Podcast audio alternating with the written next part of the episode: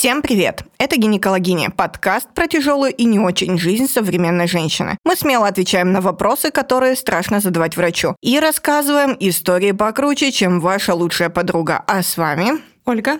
И Анастасия, врачи, акушеры-гинекологи. В этом выпуске мы продолжаем говорить про ментальное здоровье. Мне кажется, это очень важно, что мы записываем этот выпуск в День ментального здоровья и отвечаем на те вопросы, на которые мы не успели ответить в прошлом выпуске. А именно, как связано ментальное здоровье и синдром поликистозных яичников, функциональная гипоталамическая аменорея, что бы это ни значило, и нарушение менструального цикла. А поможет нам сегодня в этом наш постоянный спонсор ментального здоровья – это врач-психиатр Лаура Чичинадзе. Привет. Привет. Привет. Поздравляю всех с праздником ментального здоровья. И желаем всем быть ментально здоровыми и беречь себя. Вот. На самом деле, большинство вопросов, которые нам задавали под предыдущим выпуском, а также к предыдущему выпуску, они были так или иначе связаны с расстройством пищевого поведения, они были связаны с тревожностью и были связаны с функциональной гипоталамической аменореей как одно из проявлений, наверное, расстройств пищевого поведения, когда оно заходит уже достаточно далеко. Но тоже не всегда. Не всегда, и мы это сейчас, я думаю, обязательно обсудим, но просто, чтобы мы уже потихоньку начали двигаться. Лаура, скажи, пожалуйста, насколько часто ты встречаешься с пациентами с расстройствами пищевого поведения? К счастью, я не могу сказать, что это сильно распространенные состояния. Плюс еще очень важно отметить, и я думаю, коллеги, если меня услышат, согласятся, что расстройство пищевого поведения изолированно, без коморбидных расстройств, встречается крайне редко. Но в моей практике я еще никогда не встречала расстройство поведения просто без чего-либо. Это, естественно, затрудняет диагностику, и у психиатров, и у врачей соматического профиля. А так, если говорить о расстройствах пищевого поведения, конечно, мы в основном сталкиваемся с нервной анорексией, с нервной булимией. На сегодняшний день классификация МКБ-11 подразумевает еще приступообразное переедание, избирательное ограничительное поведение, поедание несъедобного, даже такое есть. Но вот эти расстройства встречаются реже, чем нервная анорексия, нервная булимия, ну и переедание приступообразное. Мне кажется, сейчас в тренде начинает быть орторексия или орторексия, которая связана с исключительно каким-то суперправильным питанием. В какой момент адекватная забота о своем здоровье и правильное питание переходит в расстройство пищевого поведения, если мы говорим там про орторексию, даже про нервную анорексию, нервную булимию и так далее? Конечно, не все отношения, может быть, и неблагополучные, мы имеем право называть расстройством пищевого поведения. В чем особенность именно расстройств? В том, что это, естественно, снижает качество жизни пациента, это становится центральной темой, центральной задачи. Например, если это нервная анорексия, то центральная задача практически всей жизни, всего поведения становится или снижение массы тела, или недопущение ее набора. И, соответственно, вся жизнь, так или иначе, все поведение старается удовлетворить эту задачу. Должны обязательно наблюдаться, это диагностический признак, устойчивые паттерны поведения, которые направлены на то, чтобы снизить вес или предотвратить его набор. Ну, ясное дело, тут большое количество вариантов. Это ограничение в пище, низкокалорийная пища, очистительное поведение тоже, вызывание рвоты или использование слабительных средств, повышенные физические нагрузки неадекватные. Часто все это вместе. Ну, то есть, если брать, наверное, получается, что по сути лежат две вещи в основе любого расстройства пищевого поведения. Это как непринятие, неудовлетворенность образом собственного я, собственного тела и сверхценность какая-то идеи о весе, о формах, о том, как ты должен выглядеть. То есть, в принципе, вот эти два пункта, наверное, в любом практически лежат в основе одинаково. Мне кажется, тут очень важно заметить, что, в принципе, расстройство пищевого поведения – это не про то, как человек выглядит, а про то, как он себя видит, и это очень важно, что мы можем сколько угодно. И, кстати, насколько я понимаю, Лаура, если что, меня поправит, что очень опасно подходить с оценивающей точки зрения к пациентам с РПП и говорить: «Боже, да ты и так прекрасно выглядишь», потому что человек видит абсолютно другую картинку, и он воспринимает это по-другому. И, будем откровенны, эта картинка может быть не только очень худой девочкой, девочки или очень полной девочки. Это могут быть абсолютно нормальные параметры, нормальный индекс массы тела, никаких вопросов нет, а расстройство пищевого поведения вполне себе имеет право быть. Да, все верно. Тут вопрос про, естественно, искаженный или часто негативный собственный образ. Этот критерий также встречается не только при расстройствах пищевого поведения. Это и расстройство личности, и посттравматическое стрессовое расстройство комплексное, если мы говорим. Там в основе этих заболеваний лежит именно измененный негативный собственный образ. Следует еще сказать о том, что критическое отношение к себе у человека с расстройством пищевого поведения, оно все-таки снижено. И, мягко говоря, человек видит себя крайне необъективно. Даже при сниженном индексе массы тела человек убежден, что у него есть лишний вес, и здесь всегда в литературе встает вопрос о дифференциальной диагностике даже с бредовыми состояниями, потому что настолько человек убежден в своей некрасоте, каких-то дефектов, именно связанных с весом. Ну вот, например, даже мне кажется, что очень активному прессингу подвергаются, например, спортсменки, которые работают особенно с какими-то, например, фигурное катание, гимнастика, теннис, когда все открыто. Там достаточно открытые костюмы, и, соответственно, я помню, что я смотрела видео с Камилой Валиевой, которая по мне абсолютно прекрасно выглядит, конечно, на Олимпиаде. Она была просто высушенной, мне кажется, там все высушенные в ноль перед Олимпиадой. Тут она выступала на каких-то показательных просто выступлениях, и она прекрасно выглядела, прекрасная, стройная девушка. И там была куча комментариев о том, господи, как она поправилась, какая она теперь толстая. Я так читаю, ну, господи, вы вообще видели? Ну, у нее классная спортивная фигура. Зачем эти мысли как-то даже высказывать вслух? Потому что, конечно, они могут травмировать и девочку в том числе. Особенно, если там, предположим, у человека уже есть РПП, эти комментарии, они, наоборот, только будут как лишний триггер очередной.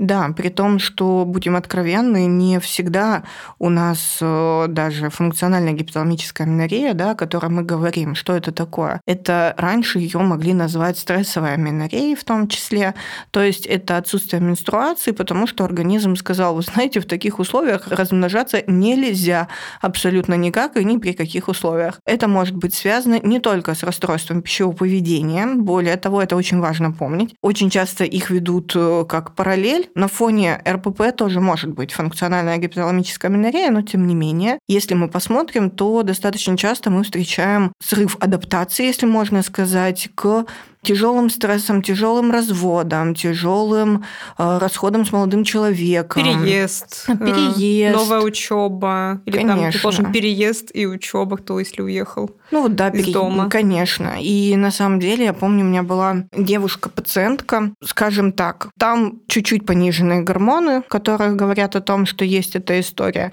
Она пришла на прием с мамой. И как-то мне показалось странным их взаимодействие. Я говорю, можно, там мама выйдет, мы просто пообщаемся. И мы начинаем общаться, и выясняется, что она говорит, я не могу, я пытаюсь похудеть, чуть-чуть худею, потом я начинаю нервничать, я это заедаю, я набираю вес, мне очень плохо, и я боюсь сказать маме об этом, потому что мама говорит, что я не стараюсь, чтобы похудеть, что я ничего для этого не делаю, потому что если бы я что-то делала, уже был бы эффект. Мы как-то очень аккуратно поговорили с ней, потом я поговорила с мамой, потом они обнялись и порыдались в кабинете, но это, мне кажется, очень важное для пациенток с изменениями, соответственно, в том числе и пищевого поведения, это принятие родителей, что, в данном случае это было родителей, мужа, там, кого угодно, что ты действительно что-то делаешь, и ты стараешься, но ты не можешь достичь там заветного веса, не знаю, в 50 килограмм. Там. Просто я, например, как человек, у которого было расстройство пищевого поведения, получается, после 11 класса самый такой период, когда, по-моему, у большинства больший процент пациентов именно в этом возрасте с этим сталкивается. В принципе, отсутствует критика. То есть у меня было понятие, наверное, что если ты толстый, то это болезнь. и очень искаженное воспринятие себя. Для меня был звоночек, что что-то не так, только когда начались нарушения цикла. Собственно, только на этом я задумала, что, возможно, это очень критичный вес. И тогда я смотрела на свои фотографии и думала, боже, какой ужас, какая я толстая. Вредно, там, плохо не соблюдать диету, быть толстым – это плохо. Потом еще я вот сейчас смотрю на эти фотографии, думаю, какой ужас, почему меня никто не остановил. Ну, меня пытались остановить, но я не воспринимала это как какую-то адекватную критику, что это правда. Вот, кстати, очень хороший вопрос. Ну, во-первых, давай так, кто находится в зоне риска по расстройству пищевого поведения? Потому что мне кажется, что это очень такая частая история про синдром отличницы, что это редко бывают, там, что называется, плохие девочки. Чаще всего с РПП приходят девчонки, которые стремятся к перфекционизму, которые стремятся к тому, чтобы все было, что называется, на своих полочках, чтобы все было идеально, и вот они в этот момент тоже входят в эту проблему. А кто еще может быть в группе? Да, про перфекционизм хотелось бы добавить, что даже когда у нас уходит расстройство пищевого поведения, он часто остается, например, после нервной анорексии, мы все равно это можем наблюдать дальше. Как и для всех ментальных расстройств, на сегодняшний день, конечно, у нас принята биопсихосоциальная концепция, то есть для того, чтобы какое-то ментальное расстройство манифестировало, начало себя проявлять, должны быть поломки, как я говорю, вот в этих трех модулях. Это биологический модуль, психологический и социальный. Если мы еще вспомним о том, что расстройство пищевого поведения все-таки высококоморбидное расстройство, то есть то, которое часто еще с каким-то ментальным расстройством сосуществует. На примере того же комплексного посттравматического стрессового расстройства это может быть неблагоприятный детский опыт, эмоциональное, физическое насилие со стороны родителей или сексуализированное насилие, трудности в коммуникации со сверстниками, тревога. Все это, конечно, может стать одним из факторов развития расстройств пищевого поведения, особенно если мы говорим о том, что оно часто начинается в подростковом возрасте. Это может быть и буллинг, травля со стороны одноклассников, сверстников. К сожалению, в анамнезах при почти любых ментальных расстройствах мы довольно часто это встречаем. То есть это вот как та самая надломка социального фактора в этой биопсихосоциальной концепции. Нам задавали вопрос, почему так сильно связана психология с репродуктивной системой. Но я думаю, что тут это и не только расстройство пищевого поведения, это, в принципе, такая история, что сама по себе репродуктивная система, она очень табуирована, и она очень стигматизирована, она очень социализирована. Когда мы говорим там про цикл беременности, роды, это всегда очень такая болезненная тема. И, конечно, организм, сейчас, может, опять же Лаура меня поправит, но организм не считает репродуктивной настолько важной функции, чтобы она выживала в самые тяжелые жизненные времена. Потому что первое, что должно выжить, это почки, печень, глазки и сердечко. Все остальное потом когда-нибудь восстановится, но это будет потом.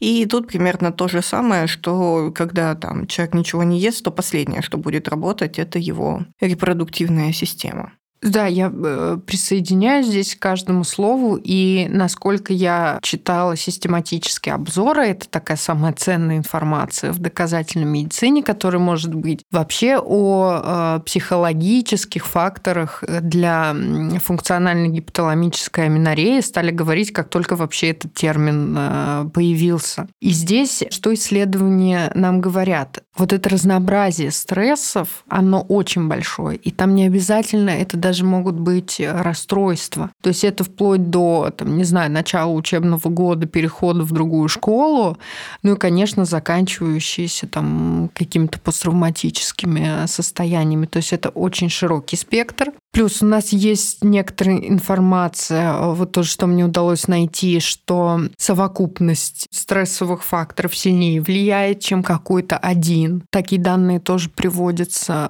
И, естественно, система гормонов связаны друг с другом, и репродуктивная система очень быстро отвечает на состояние психоэмоциональное. Если говорить там про функциональную гипоталамическую аменорею, из-за стрессовых изменений вот эта ось гипоталамус, гипофиз, яичники, она тоже может за счет гормонов меняться, и в связи с этим мы получаем определенные клинические признаки нарушения менструального цикла. И тут же был вопрос, сильно ли мешает формироваться циклу синдром отличницы. Потому что мне кажется, что синдром отличницы живет в очень многих женщинах.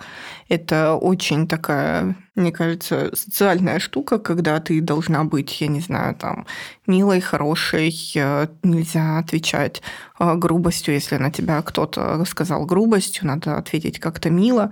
Но от этого не менее жестко. Все держать на полочках своих, опять же, вряд ли заходят к мальчику в комнату и говорят: «Боже, на тебе ж никто не женится, потому что у тебя там замуж никто за тебя, конечно, не пойдет с такой грязной комнатой».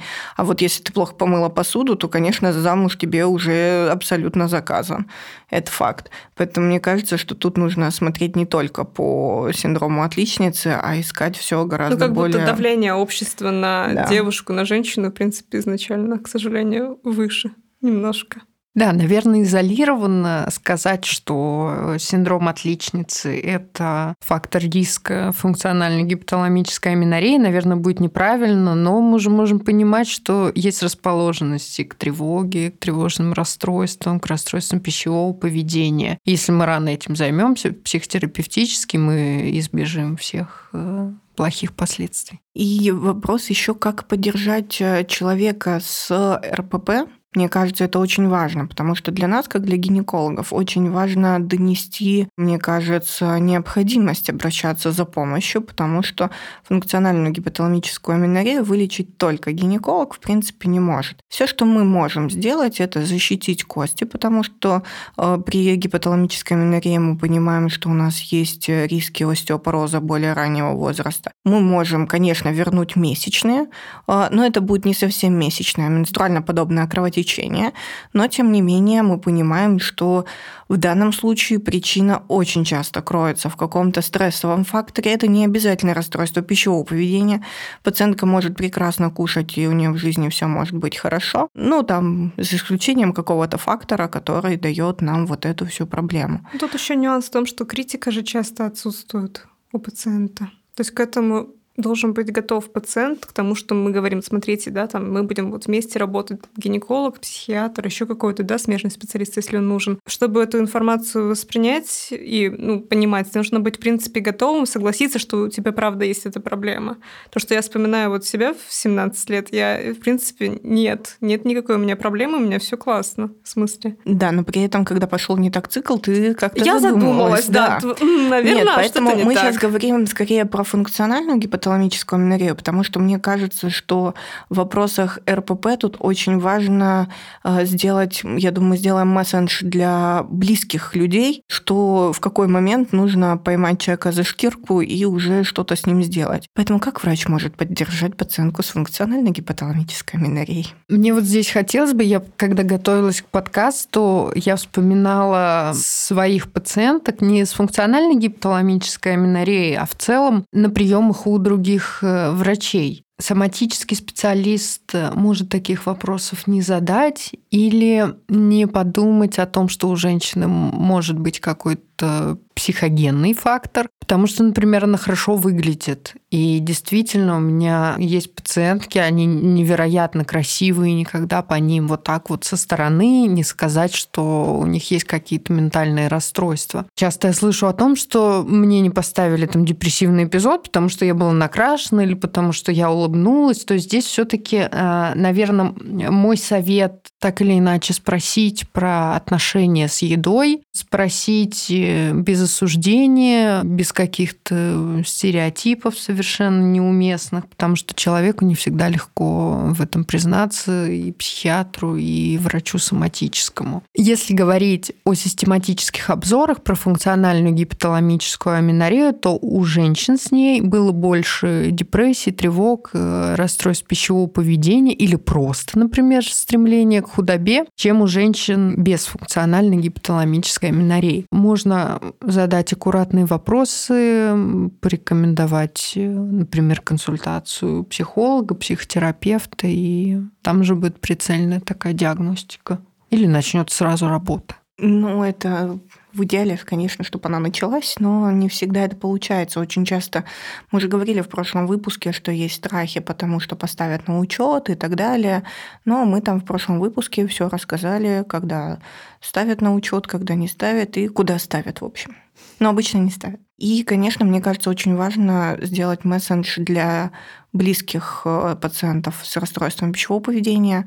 То есть мне кажется, что каждому из нас в какой-то момент могли что-то сказать, чтобы остановило расстройство пищевого поведения. Вопрос «что?» и, наверное, «ты очень красивая» или там, «ты и так уже очень худая». Это все работает отвратительно. К сожалению, да, какой-то одной фразой, даже очень подбадривающей от самого близкого человека, мы не сможем избавиться от расстройств пищевого поведения. Это очень сложные состояния, основой лечения которых является, в принципе, только психотерапия. Понятно, что методами с доказанной эффективностью, в том смысле, что препараты здесь не то чтобы нам сильно помогут. Мы можем их использовать для снижения выраженности каких-то проявлений, но вот этот собственный образ так или иначе мы можем только терапевтически поменять. Но я бы всем, наверное, порекомендовала избегать каких-либо оценочных суждений, каких-то комментариев по поводу веса, по поводу внешности других людей.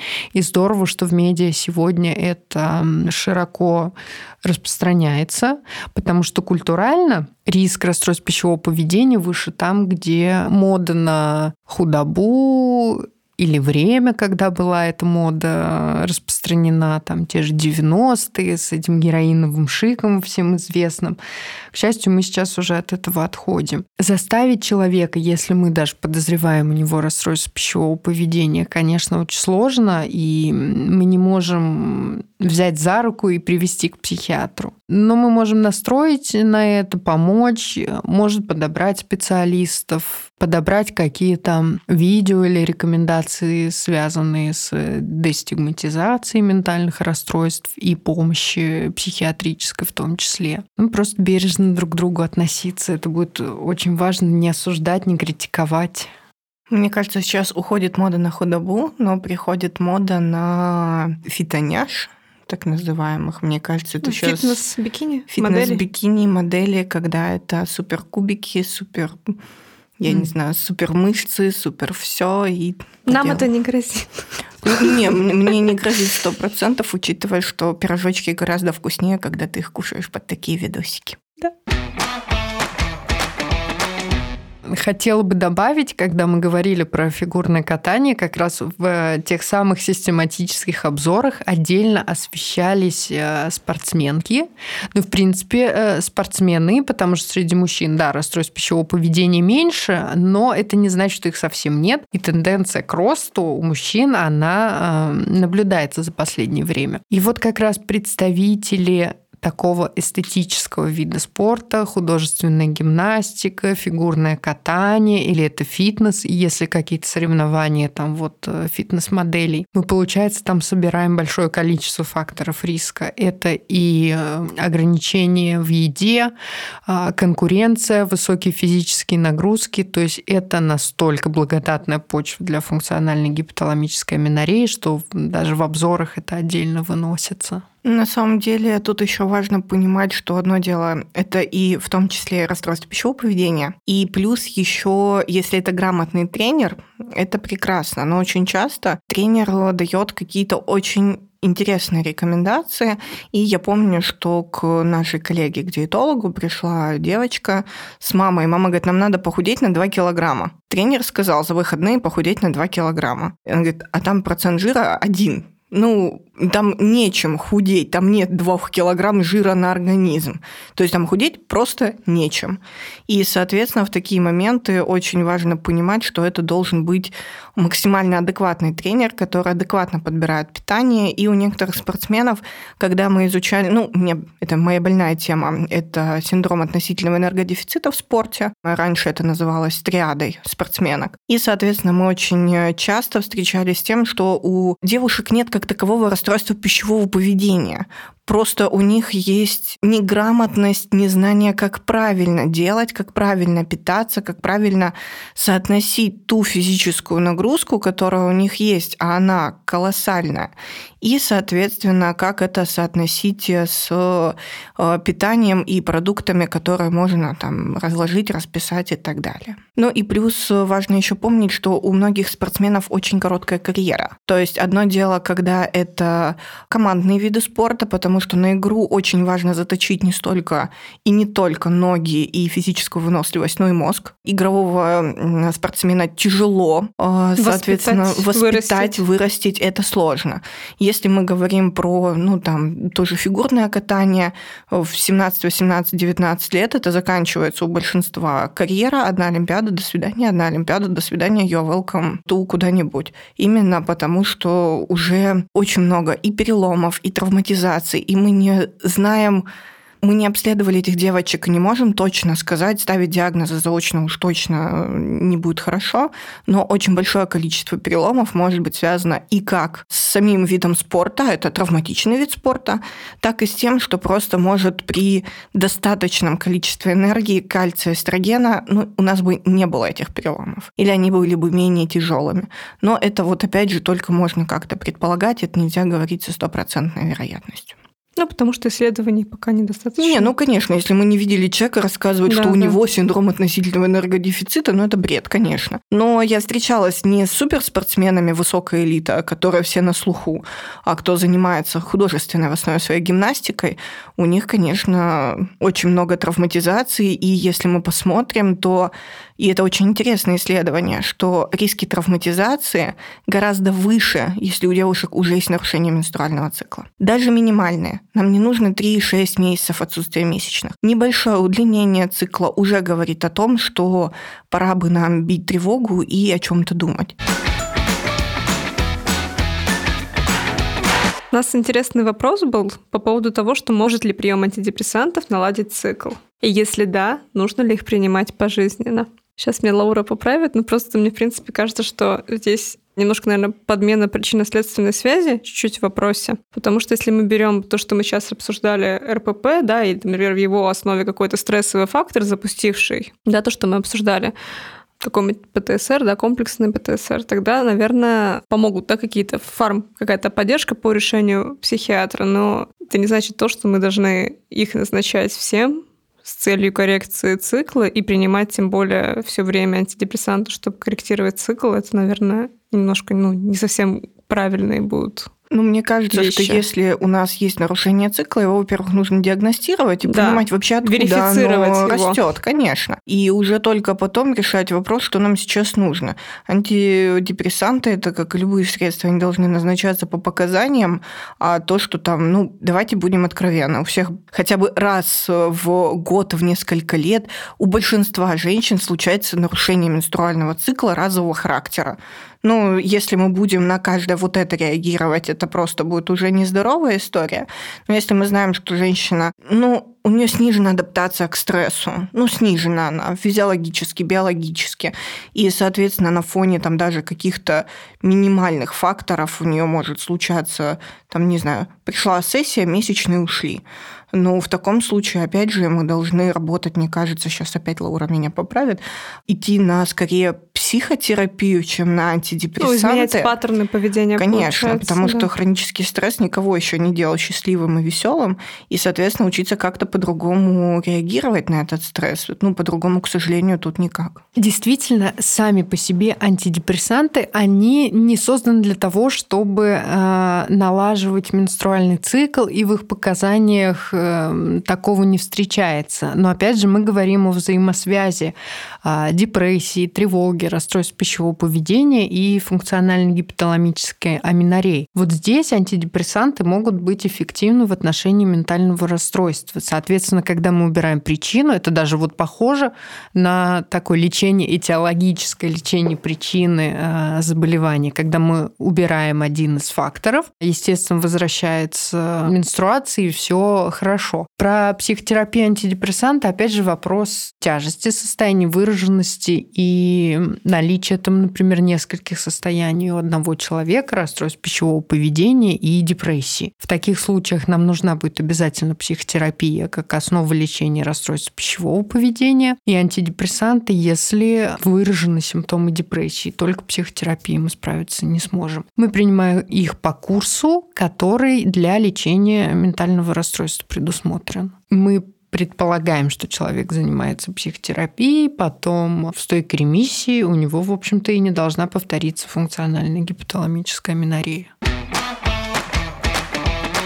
А если рассматривать вопрос, касаемый синдрома поликистозных яичников, мы, в принципе, перед выпуском немножечко успели затронуть в кулуарах эту тему по поводу того, что связан ли синдром поликистозных яичников с каким его развитие с расстройством ментального спектра с каким-либо. Когда готовилась к подкасту, все обзоры и метаанализы, там была вот эта прекрасная строчка, которая радует всех врачей о том, что читать много не надо, потому что тесная связь еще не изучена и не установлена. Что проводилось? Брали женщины, у которых был диагностирован синдром поликистозных яичников, и смотрели их на предмет депрессии, тревог, и тоже расстройств пищевого поведения. По некоторым исследованиям у них эти состояния встречались чаще, чем у женщин без СПКЯ, а вот по некоторым нет. И сравнить их сложно, потому что они все были выполнены по одинаковым требованиям. То есть нам все-таки некорректно сравнивать теплое и желтое. Должны быть исследования примерно с одними и теми же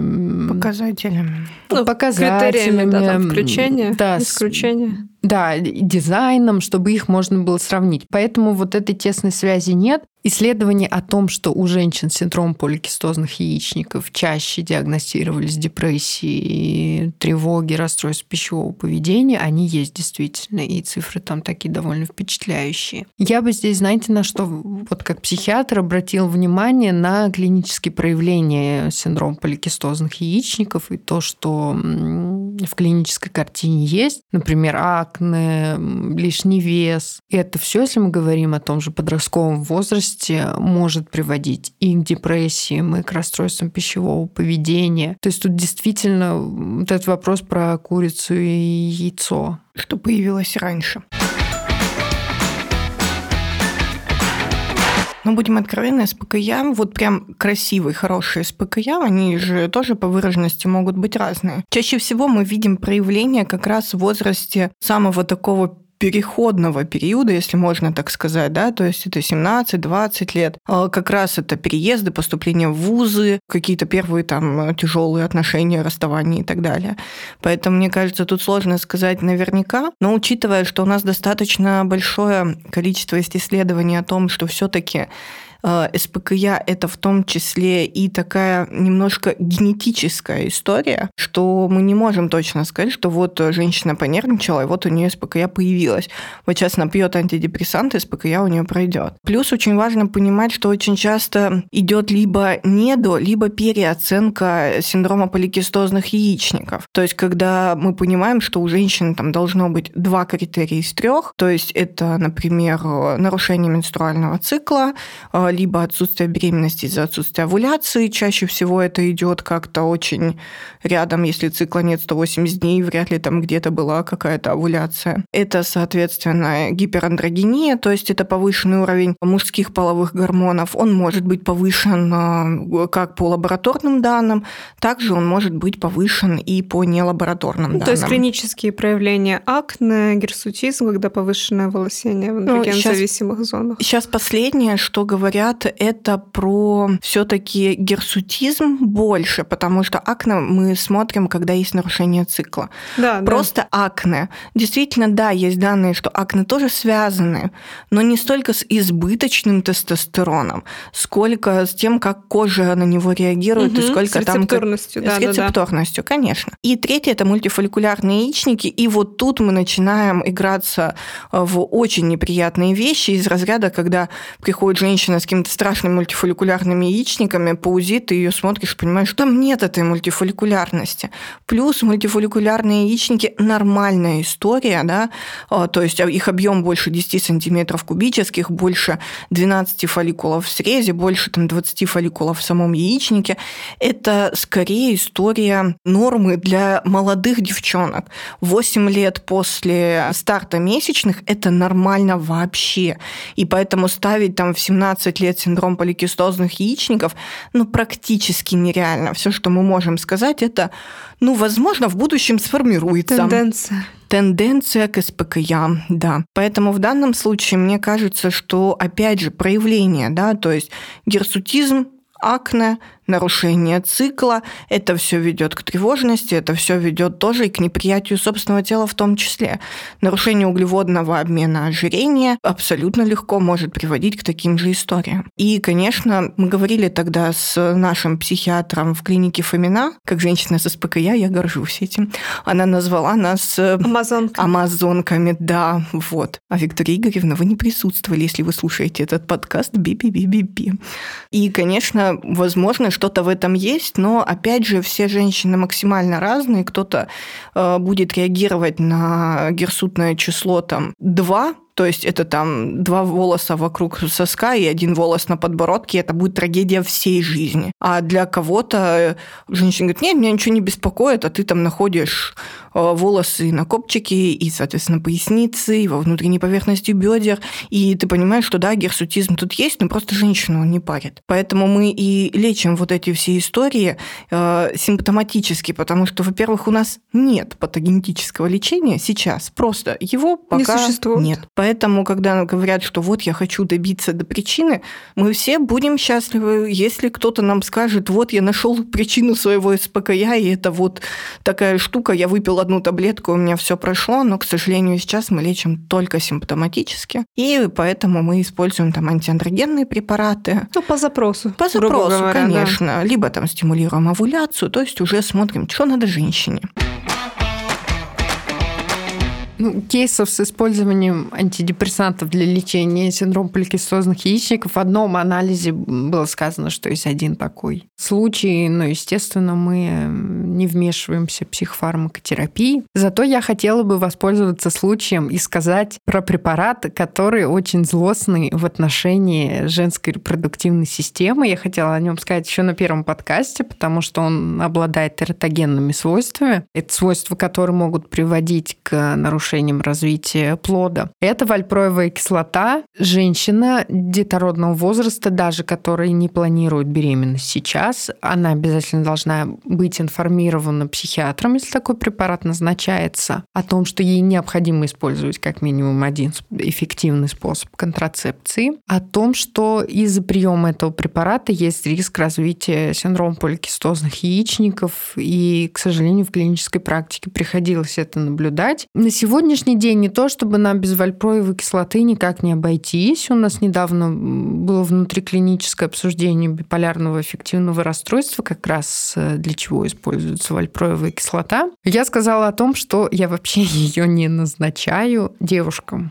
То есть я ищу альтернативы с другими стабилизаторами настроения. И у нас развернулась большая психиатрическая дискуссия. Это вопрос долгий и спорный. Но информирование в любом случае женщина получить должна. Даже без синдрома поликистозных яичников бывают ситуации, когда пациентки там отменяют контрацептивы, мы должны, я обычно предупреждаю, что через 3-4 месяца у вас может немножко ухудшиться все проявления, потом это обычно само проходит, но не всегда. Те же, например, акне, я стала счастливой их обладательницей, прости господи, в 30 годиков, а до этого вообще никогда в жизни, только в подростковом возрасте это, да, было, потом такого со мной еще не случалось. И, соответственно, если назначаются ретиноиды, а это более эффективный метод, чем, например, контрацептивы, потому что комбинированные оральные контрацептивы эффективны только в одном случае, вы их принимаете.